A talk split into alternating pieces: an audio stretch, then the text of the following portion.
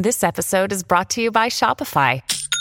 Forget the frustration of picking commerce platforms when you switch your business to Shopify, the global commerce platform that supercharges your selling wherever you sell. With Shopify, you'll harness the same intuitive features, trusted apps, and powerful analytics used by the world's leading brands. Sign up today for your $1 per month trial period at shopify.com slash tech, all lowercase. That's shopify.com slash tech.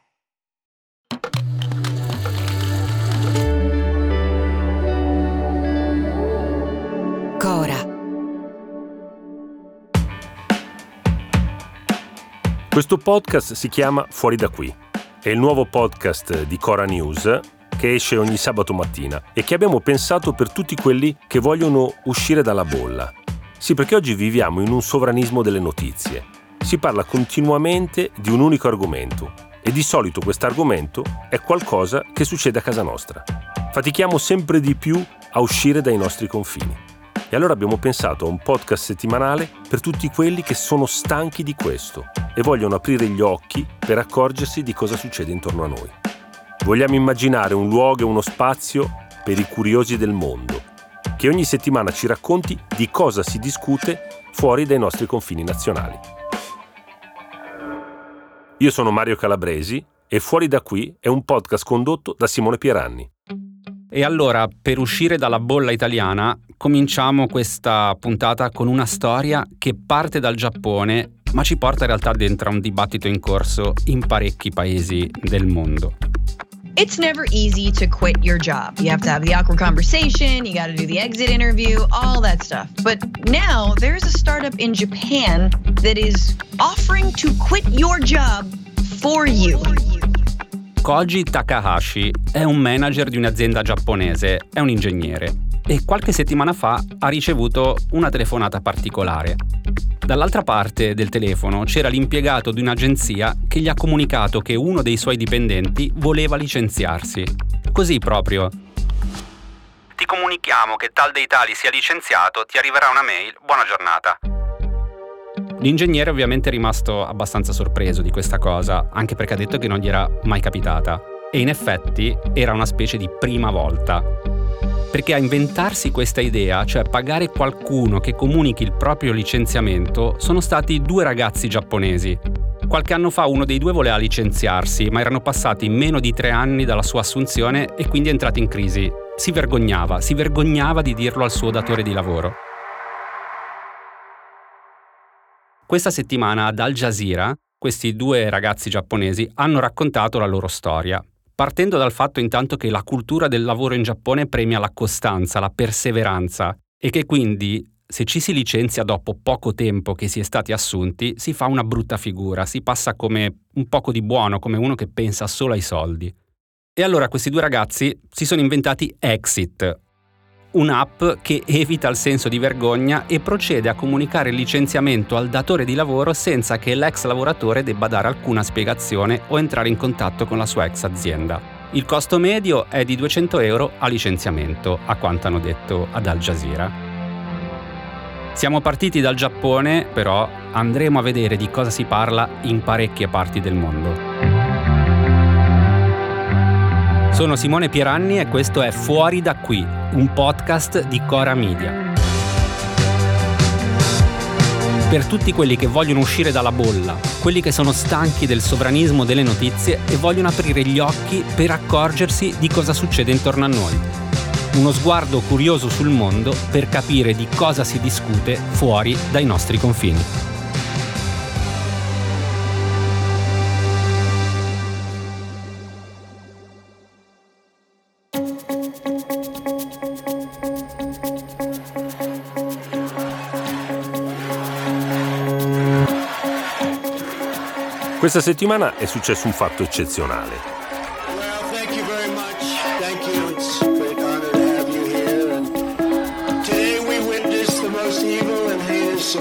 Power in the history of our country. Negli Stati Uniti le prime pagine di tutti i giornali e le aperture di tutti i siti hanno avuto un unico argomento, come di solito succede in Italia. Non succede spesso in America, tutti i media cercano di avere la loro apertura, di essere autonomi, di fare una loro analisi.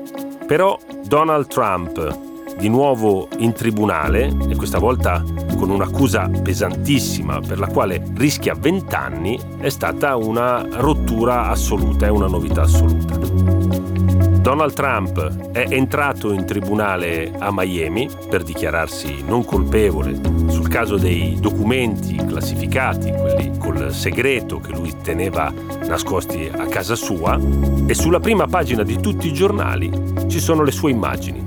A dire il vero ci sono i disegni perché le telecamere e i fotografi non erano ammessi, pochi erano i giornalisti che hanno potuto partecipare, oltre agli avvocati e al procuratore, e così sono tornati i disegnatori, un classico dei processi americani. La prima pagina, per esempio, del New York Post aveva questo classico disegno con Trump in piedi davanti al giudice. Il Washington Post uguale aveva un ritratto di Trump sotto la sua foto in cui scende dall'aereo martedì all'aeroporto di Miami.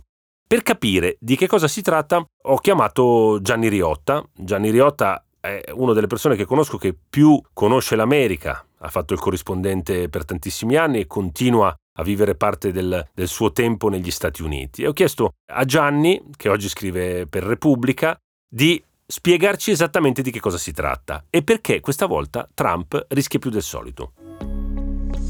L'ex presidente americano Donald Trump rischia fino a 20 anni per le accuse, 37 capi eh, di accusa per aver sottratto documenti segreti, classified agli archivi americani e rischia non tanto per averli presi, ma perché quando poi gli archivi di Stato glieli hanno richiesti, come hanno fatto nel passato con la Hillary Clinton, con lo stesso presidente Biden, con l'ex vicepresidente trampiano e Pence, lui non li ha restituiti, ha detto non ce l'ho e nel frattempo li faceva vedere a dei collaboratori, li faceva vedere a degli amici e si vantava, potevo togliere il segreto di Stato, invece c'è ancora eppure li mostrava. Quanto questo poi avrà, quanto l'esito giudiziario avrà una coda sulla campagna elettorale per la nomination repubblicana, vedremo perché ancora Trump resta in testa tra la base del GOP del Partito Repubblicano e vedremo se invece i suoi rivali Mike Pence, il governatore della Florida De Santis in qualche modo riusciranno a ribaltarlo. Allora, a me Trump ricorda moltissimo no? quei personaggi tipo delle serie tv che ogni episodio finisce con lui in pericolo e poi nell'episodio dopo in qualche modo la sfanga. Ecco, invece a questo giro vorrei sapere se effettivamente queste nuove accuse e quello che è successo e che abbiamo sentito raccontare da te e da Riotta, ecco, può cambiare qualcosa per il futuro immediato degli Stati Uniti, ad esempio la corsa alla presidenza dell'anno prossimo? Con Trump sembra sempre impossibile riuscire a fare delle previsioni. Che cosa succederà? Lui è ancora in assoluto il candidato più forte. Difficile eh, immaginare qualcuno in grado di batterlo nelle primarie repubblicane. C'è però uno slittamento. Si vedono delle crepe. Il pezzo più interessante che c'era sui giornali americani questa settimana è di Nat Cohn, che è l'analista politico di punta del giornale di New York, il quale ha guardato per tutto il tempo, i giorni precedenti, durante e dopo l'udienza di Trump a Miami, Fox News, per vedere se la TV più vicina, la grande sostenitrice di Trump, dava dei segnali e ha notato una serie di segnali. Naturalmente nessuno che scarica Trump, ma per la prima volta un uh, prendere atto della gravità delle accuse, un uh, iniziare a dire che forse questa volta ha sbagliato. Ecco, si è cominciato a vedere un'incrinatura nel mondo che lo sostiene e che fino ad oggi l'ha sostenuto continuamente ciecamente. Quindi per Trump questa volta il vento è leggermente cambiato. Bisogna vedere se questo è un cambio, diciamo, meteorologico temporaneo o se è la visaglia di una tempesta che può cambiare i suoi destini. Ok, quindi vedremo se il nostro eroe, tra molte virgolette ovviamente, riuscirà anche questa volta a farla franca. Sempre collegata agli Stati Uniti ma spostandoci in un altro quadrante, un altro tema piuttosto dibattuto questa settimana ha a che vedere con l'Iran e in particolare con le relazioni internazionali che ha l'Iran. Molti media medio orientali si stanno occupando di questo viaggio del presidente iraniano Raisi che ha iniziato un tour ufficiale in tre paesi, Venezuela, Cuba e Nicaragua, sono altri tre paesi che non sono proprio amici ecco, degli Stati Uniti, su questo tema, in realtà su qualcos'altro a proposito dell'Iran, che in queste settimane è particolarmente dibattuto anche proprio in questi ultimi giorni, abbiamo chiesto un audio a Cecilia Sala, che è una giornalista e che potete ascoltare ogni giorno con il podcast di Cora Media Stories, dove trovate tra l'altro molte puntate proprio sull'Iran. Questa settimana è cominciata con la visita di Ebrahim Raisi, il presidente della Repubblica Islamica dell'Iran in America Latina. La sua prima visita in America e diciamo che le sorprese, le novità si fermano qui. Per il resto è stata una visita in paesi, come dice Raisi stesso, eh, con cui l'Iran condivide il fatto di avere nemici comuni. In questi paesi sono stati Cuba, il Venezuela e il Nicaragua. Poi discorsi molto retorici, insomma molto noti, anche pronunciati già moltissime volte, quindi la nostra fratellanza è strategica e non, uh, non ci separeremo mai, le sanzioni, la condizione di sanzionati che poi dal punto di vista pratico è quello che tiene veramente insieme gli interscambi economici tra questi paesi, è una condizione ingiusta.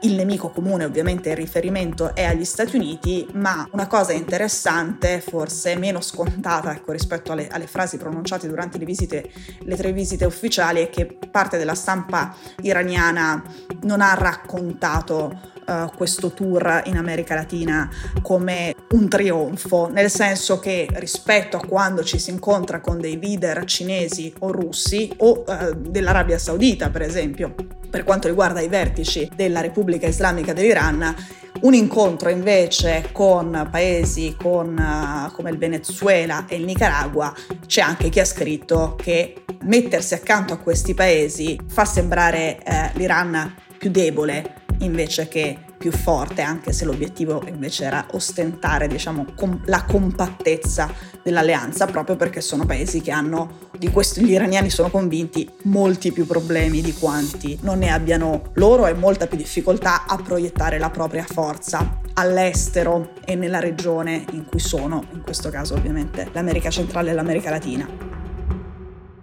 La vera notizia diplomatica che riguarda l'Iran, invece questa nuova e sorprendente di questa settimana, è stato che è venuto fuori da fonti occidentali, tra, da funzionari occidentali, che dopo molto tempo gli iraniani e gli americani, anche se indirettamente, hanno ricominciato a parlarsi in questa primavera.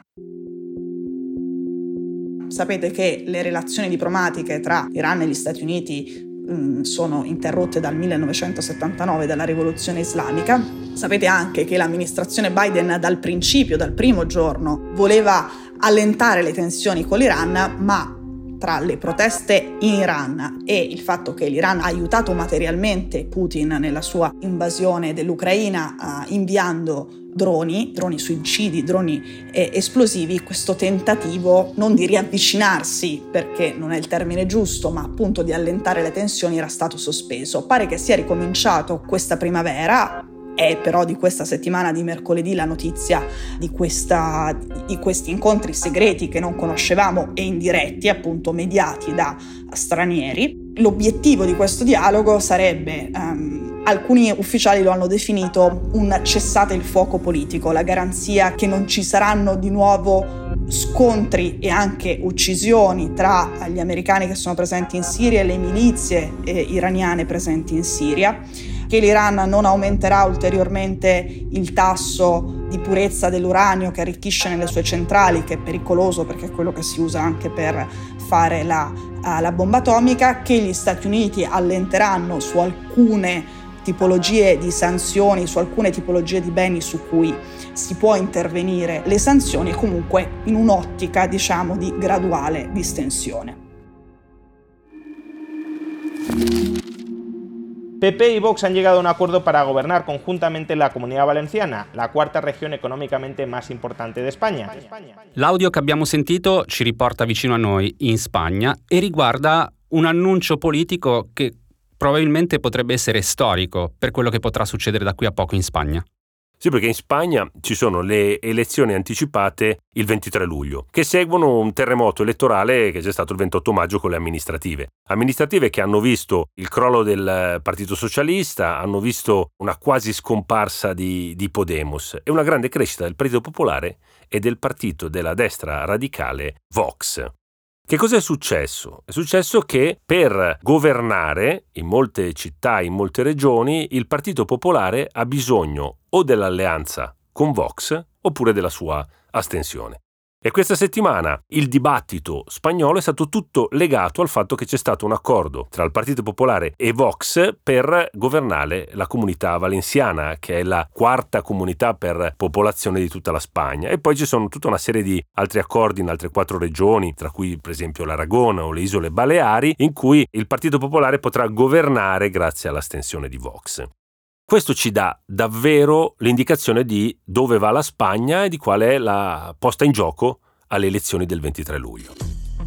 Il 23 luglio il Partito Popolare si presenterà da solo, ma con una sorta di preambolo, cioè la possibilità di governare con Santiago Abascal. Santiago Abascal è l'uomo molto amato da Giorgia Meloni, un uomo che si è fatto nelle battaglie anti-immigrazione, nelle battaglie anche antifemministe e contro i diritti LGBTQ, ed è pronto ad allearsi e a sostenere Alberto Núñez Feijó, che è il nuovo leader dei popolari e che punta a fare il primo ministro. E quindi la Spagna si prepara a candidare un nuovo governo che non è più di centrodestra perché è molto spostato sulla destra. Ricordiamo che Vox era una scissione del Partito Popolare di esponenti che lo consideravano troppo moderato, troppo europeista e che invece volevano qualcosa di radicalmente diverso e oggi il Partito Popolare si sposta a destra per sposare Vox per fare un'alleanza che sposterà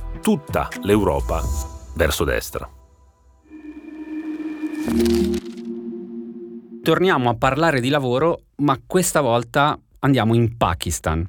Telecom कंपनियों को रेवेन्यू में एक आशारिया छह अरब रुपए के नुकसान का सामना करना पड़ा है Questo che abbiamo sentito è un servizio di uno dei canali di news pakistani. È di qualche settimana fa e si occupa del blackout di internet deciso dal governo pakistano a seguito degli incidenti dopo l'arresto dell'ex premier Imran Khan. In pratica la rete in Pakistan ha smesso di funzionare per quattro giorni, che sono pochi, ma sono stati sufficienti per mandare all'aria tante aziende e soprattutto tanti freelance, che in Pakistan sono tantissimi. Anzi, secondo alcune ricerche, è il paese con il numero più alto di freelance impegnati nel settore tech al mondo. Insomma, il blocco deciso dal governo ha convinto molti pakistani impiegati nel settore tecnologico che probabilmente è giunto il momento di andarsene dal paese. Questo aspetto è stato trattato da molti giornali, ma in particolare sul sito Rest of the World di questa settimana c'è la storia proprio di uno sviluppatore di app che a un certo punto, dopo il blackout, ha deciso di pubblicare un sondaggio su LinkedIn. Ha chiesto ai suoi contatti se volessero trasferirsi all'estero considerando, citiamo letteralmente, l'incertezza nel paese in questi giorni e con sua sorpresa il 70% delle 399 persone che hanno votato, per lo più tecnici e professionisti di medio livello, ha risposto di sì. Chi ha avuto più difficoltà a causa del blocco sono stati infatti proprio i programmatori e alcuni di loro, sempre su Rest of the World, hanno raccontato di avere praticamente perso la metà dei clienti che aspettavano delle consegne che non sono mai arrivate perché nel resto del mondo internet funzionava, ma in Pakistan no. E così molti da questa settimana cominciano a ragionare su come andarsene dal Pakistan.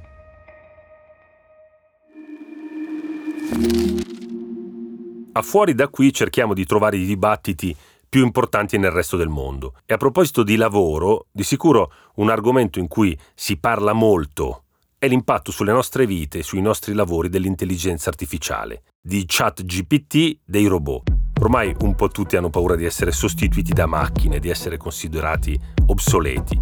E in effetti qualcosa del genere sta già succedendo. Okay, so there's a lot of conversations about AI. I recently lost my job to AI, ChatGPT. La voce che avete sentito è di Emily Hanley, è una ragazza americana che di lavoro fa la copywriter. Su TikTok ha raccontato la sua storia. Qualche mese fa è stata licenziata in modo abbastanza brutale e ha scoperto che il suo licenziamento dipendeva proprio da ChatGPT. Dall'oggi al domani le hanno detto che il suo lavoro poteva farlo benissimo l'intelligenza artificiale. Arrivederci e grazie. Allora si è messa a cercare un altro lavoro e l'ha trovato. Ascoltiamola. They want me to train AI to do my job. Ha raccontato lei stessa che il suo nuovo lavoro è quello di addestrare l'intelligenza artificiale a fare il suo lavoro. E lei dice devo lavorare perché altrimenti non posso permettermi l'affitto del mio appartamento. Quindi, ricapitolando, Emily dovrà insegnare a un sistema di intelligenza artificiale come produrre correttamente testi e presentazioni, cioè dovrà insegnarle come sostituire altre persone come lei.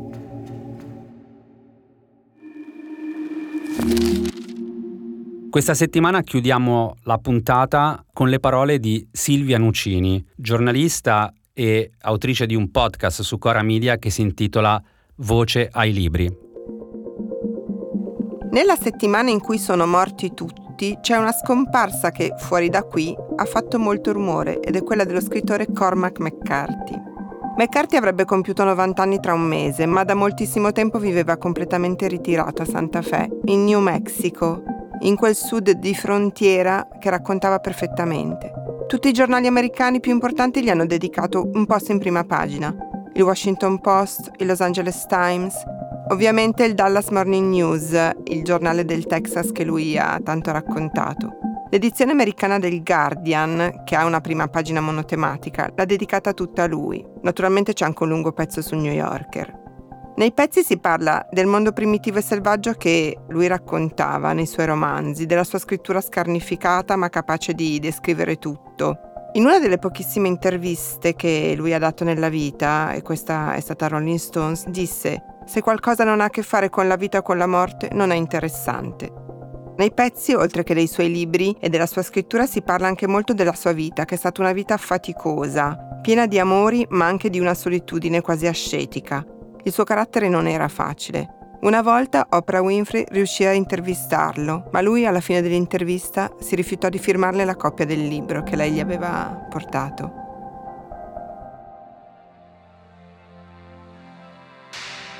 Se volete conoscerlo dovete leggere almeno due libri, La strada e Cavalli selvaggi, oppure guardare il film dei fratelli Cohen, Non è un paese per vecchi, ma poi comprate anche il libro perché il film è bello, ma il libro è bellissimo. A sabato prossimo.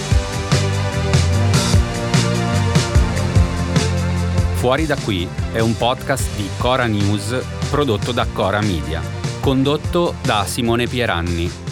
La cura editoriale è di Francesca Milano. La supervisione del suono e della musica è di Luca Micheli. La post-produzione e il montaggio sono di Emanuele Moscatelli e Mattia Liciotti. I fonici di studio sono Lucrezia Marcelli e Luca Possi. La producer è Martina Conte. Le fonti degli inserti audio e gli articoli di cui abbiamo parlato nella puntata sono indicati nella sinossi.